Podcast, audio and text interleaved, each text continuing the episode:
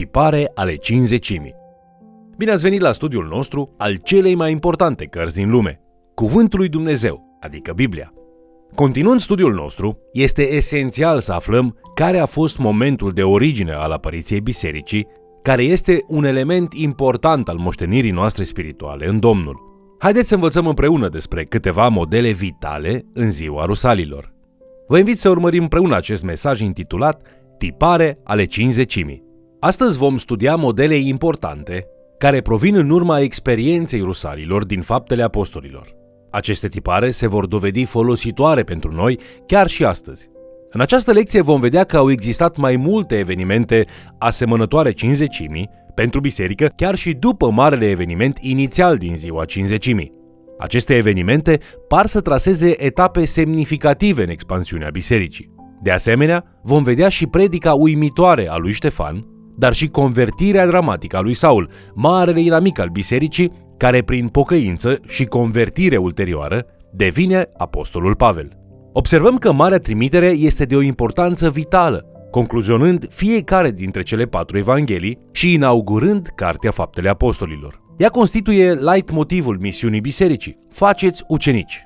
Faceți ucenici din toate neamurile și învățați-i să asculte de Hristos.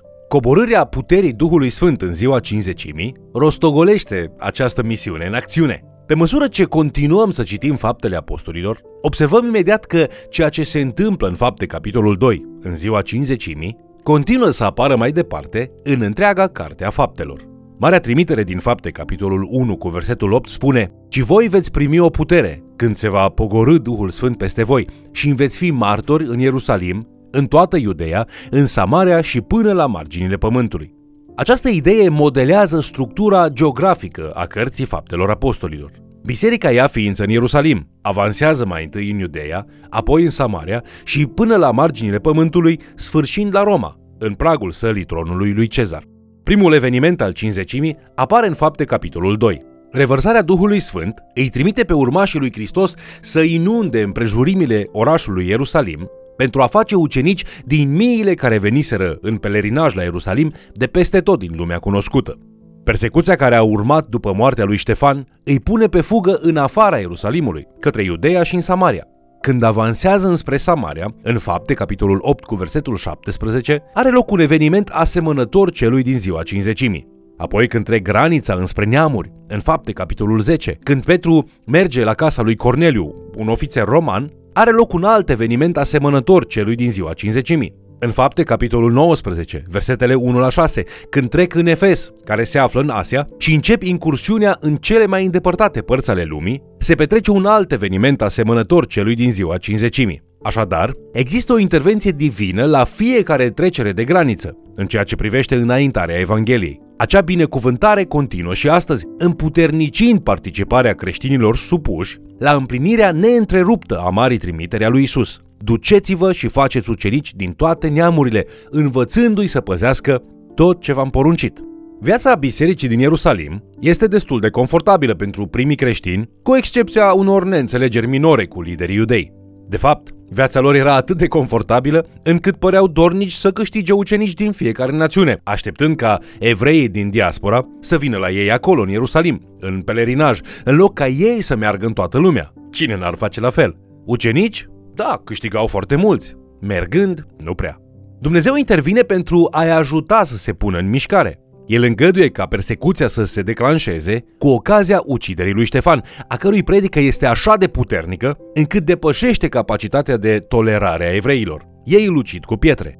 Ștefan, care își dă viața pentru o cuvântare, este un exemplu puternic pentru noi. Probabil el a fost un fel de om de afaceri, deoarece aflăm din capitolul anterior că se califica pentru a se ocupa de treburile bisericii în calitate de diacon. Pe deasupra, el este și un elen, venit din afară și rămas în sânul bisericii. Elenii erau evrei vorbitori de limbă greacă care erau crescuți în străinătate. La început a fost plasat în slujba concretă de a ajuta la distribuirea mâncării, dar vedem că lucrarea lui se remarcă de asemenea și prin predici pline de putere sau prin înfăptuirea de semne și minuni. El este un mare apărător al credinței creștine. A îndrăznit să slujească în lucruri mici, iar Dumnezeu i-a dat privilegiul de a sluji în lucruri mari. În scriptură, atunci când vine vorba de poziții de conducere, se evidențiază un principiu important. Să nu îți pui mâinile peste nimeni cu grabă. 1 Timotei, capitolul 5, cu versetul 22. Și trebuie cercetați întâi și numai dacă sunt fără prihană să fie diaconi. 1 Timotei, capitolul 3, cu versetul 10. Cum dovedești că cineva este un adevărat lider spiritual? Isus ne dă răspunsul în Matei, capitolul 25, cu versetul 23. Bine, rob bun și credincios. Ai fost credincios în puține lucruri, te voi pune peste multe lucruri. Astfel, se poate ca Ștefan mai întâi să se fi remarcat în calitate de diacon, ca mai apoi să fi fost folosit în propovăduirea cuvântului. Ceea ce este important este faptul că Ștefan predică cu putere și îndrăzneală și cu ungerea Duhului Sfânt. La judecata sa pentru blasfemie, instigată de martori mincinoși, Ștefan rostește o lungă cuvântare, însumând mai mult de 50 de versete. El dezvoltă contrastul dintre promisiunile lui Dumnezeu și purtarea sa de grijă, începând cu sămânța lui Avram, apoi respingerea lui Iosif, împotrivirea poporului evreu față de Moise, ajungând la David, Solomon, la templu și la îndelungata lor istorie de uciderea profeților. La rândul lor, această generație se face vinovată de uciderea Fiului lui Dumnezeu, Mesia al lor. Ștefan își încheie cuvântarea spunând, Oameni tari la cerbicie, ne tăiați împrejur, cu inima și cu urechile. Voi totdeauna vă împotriviți Duhului Sfânt. Cum au făcut părinții voștri, așa faceți și voi. Pe care din proroci nu i-au prigonit părinții voștri? Au omorât pe cei ce vesteau mai dinainte venirea celui neprihănit pe care l-ați vândut acum și l-ați omorât. Voi care ați primit legea dată prin îngeri și n-ați păzit-o. Faptele Apostolilor, capitolul 7, versetele 51 la 53. Așadar, aceasta este o cuvântare specială împrumutată din structurile de bază ale legământului profeților din Vechiul Testament. Este o cuvântare de tribunal care aduce la proces pe cei din fața lui, dar și pe întreaga națiune, înaintea lui Dumnezeu, judecătorul, al cărui legământ l-au încălcat. Aceasta înseamnă că, în timp ce ei îl pun pe Ștefan sub acuzare pentru blasfemie, Ștefan, în loc să rămână tăcut forțându-i să-și aducă dovezile de acuzare împotriva lui, alege să îi pună pe ei în proces și să moară. Judecătorii din aceste procese s-au ridicat pentru a face judecata, așa cum Isus a făcut-o de două ori, înaintea femeii prinsă în adulter, din Ioan capitolul 8, și cum o face și Dumnezeu, în paragraful de început al psalmului 82. Tot la fel și Pavel stă împotriva lui Ștefan, supraveghindu-i executarea, iar Isus, despre care se spune adesea că șade la dreapta lui Dumnezeu, găsim scris în Matei capitolul 26 cu versetul 64, Coloseni capitolul 3 versetul 1, Evrei capitolul 8 cu versetul 1 și așa mai departe, stă la judecată împotriva națiunii și a celor prezenți. Într-adevăr, evreii nu au putut suporta adevărul rostit de Ștefan. Fapte capitolul 7, versetele 54 la 60, consemnează reacția lor spunând când au auzit ei aceste vorbe, îi tăia pe inimă și scrâșneau din dinți împotriva lui. Dar Ștefan, plin de Duhul Sfânt și-a pironit ochii spre cer, a văzut slava lui Dumnezeu și pe Isus stând în picioare la dreapta lui Dumnezeu și a zis, Iată, văd cerurile deschise și pe Fiul omului stând în picioare la dreapta lui Dumnezeu.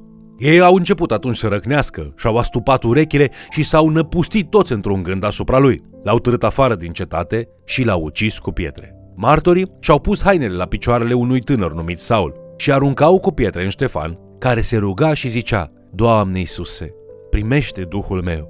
Apoi a îngenunchiat și a strigat cu glas tare, Doamne, nu le ține în seamă păcatul acesta. Și după aceste vorbe a adormit. Precum Isus, Ștefan este acuzat pe nedrept, moare ca un martir și se roagă pentru iertarea ucigașilor săi din pricina acelei crime săvârșite împotriva lui. Totuși, apostazia lor nu poate fi trecută cu vederea. Ai tu o credință ca a lui Ștefan? Ai fi dispus să mori pentru Isus Hristos? Ai fi dispus și ai avea putere de a intra în acest har, să mori așa cum a murit Ștefan și cum Domnul lui l-a inspirat să moară iertându-și dușmanii? Fie ca exemplul răscolitor al lui Ștefan să te provoace pe tine și pe mine să ne dorim să trăim așa cum a trăit Ștefan și să fim dispuși să murim așa cum a murit Ștefan. Ștefan moare fără să știe cât de plină de roadă avea să fie cuvântarea lui. El nici nu bănuiește că predica lui contribuie oarecum la convertirea lui Saul, care s-a ridicat împotriva lui să-l judece. El moare fără să știe că mulți oameni se vor întoarce la Hristos prin lucrarea făcută de Pavel. Ștefan nu cunoaște toate acele biserici pe care avea să le planteze Pavel și nu știe că Evanghelia se va răspândi până la marginile pământului prin lucrarea acestuia. Atunci când apostolul Pavel își prezintă mărturia sa în fața autorităților, în fapte capitolul 22, el menționează faptul că a fost de față când Ștefan a murit. Este evident că moartea lui Ștefan și felul în care a murit Ștefan au avut un efect profund asupra lui Saul. Ștefan moare fără să știe că moartea sa va impulsiona biserica să meargă în toată lumea, părăsind confortul Ierusalimului pentru a împlini marea trimitere. Și încă mai continuă să meargă și astăzi. Așadar, putem spune că predica lui Ștefan din Fapte, capitolul 7, nu este în zadar. Moartea lui nu este în zadar. Prin viața și prin moartea sa, Isus aduce mulți fii și fiice la glorie. Facem cunoștință cu Saul la lapidarea lui Ștefan în calitate de judecător în acel proces compromis. Saul, cunoscut și sub numele de Pavel, devine mai târziu apostolul care scrie jumătate din cuprinsul Noului Testament și rămâne chiar și astăzi unul dintre cei mai mari misionari din istoria bisericii creștine. Dar este destul de ciudat să remarcăm că atunci când facem cunoștință cu Pavel, el supraveghează executarea lui Ștefan. Acest Saul participă activ la un val de persecuție care se ridică după moartea lui Ștefan. Citim în fapte capitolul 8, versetele 1 la 3. Saul se învoise la uciderea lui Ștefan. În ziua aceea s-a pornit o mare prigonire împotriva bisericii din Ierusalim și toți, afară de apostoli, s-au împrăștiat prin părțile iudeii și ale Samariei. Niște oameni temători de Dumnezeu au îngropat pe Ștefan și l-au jălit cu mare tânguire. Saul, din partea lui, făcea prăpăd în biserică, intra prin case, lua cu sila pe bărbați și pe femei și arunca în temniță. În capitolul 9 din Faptele Apostolilor, citim că Saul nu se mulțumește doar să-i aresteze pe credincioșii din Ierusalim, ci atunci când aude că sunt credincioși și la Damasc sau în Siria, cere scrisori de la Marele Preot pentru a-i aresta și pe aceștia. În timp ce călătorește spre Siria, pe drumul Damascului, are o întâlnire personală cu Hristosul înviat și este convertit în mod miraculos. Pavel ne spune în capitolul 1 din Galateni că imediat după ce este convertit, se duce în Arabia și petrece trei ani, studiind și meditând și astfel primește Evanghelia de la însuși Hristosul cel înviat. În fapte, capitolul 9, versetele 20 la 22, ni se spune despre Pavel. Și îndată a început să propovăduiască în sinagogi că Isus este Fiul lui Dumnezeu. Toți cei ce-l ascultau rămâneau uimiți și ziceau, nu este el acela care făcea prăpăd în Ierusalim printre cei ce chemau numele acesta? Și n-a venit el aici ca să-i ducă legați înaintea preoților celor mai de seamă?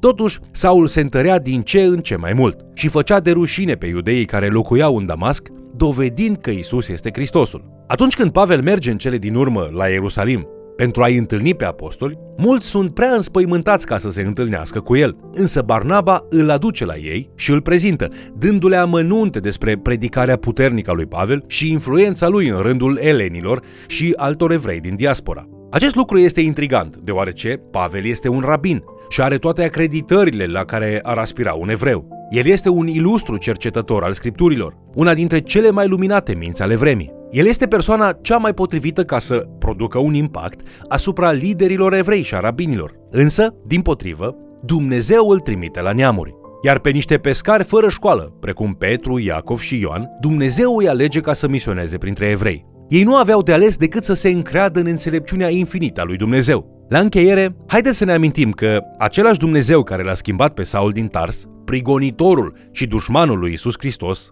în Pavel, Marele Apostol, poate să-ți schimbe și ție viața și să te folosească pentru gloria sa. Studiază cu atenție povestea lui Pavel și întreabă-te dacă tu ți-ai predat viața lui Isus Hristos. Vă mulțumesc pentru că ați fost alături de noi, studiind Cuvântul lui Dumnezeu. Mărturia apostolului Pavel este una care ne dă mare speranță. Dacă Dumnezeu poate transforma un om plin de ură precum Saul, un persecutor al urmașilor lui Hristos, într-unul dintre cei mai mari slujitori ai săi, atunci cu siguranță El, Dumnezeu, poate să ne folosească pe fiecare dintre noi. Viața lui Saul ne spune că nimeni nu este prea departe pentru ca Domnul să-l atingă și să-l transforme. Să ne rugăm pentru dușmanii noștri. Domnul să vă binecuvânteze din belșug cu binecuvântarea lui Ștefan, dându-ne șansa de a spori împărăția lui Dumnezeu prin viața și moartea noastră.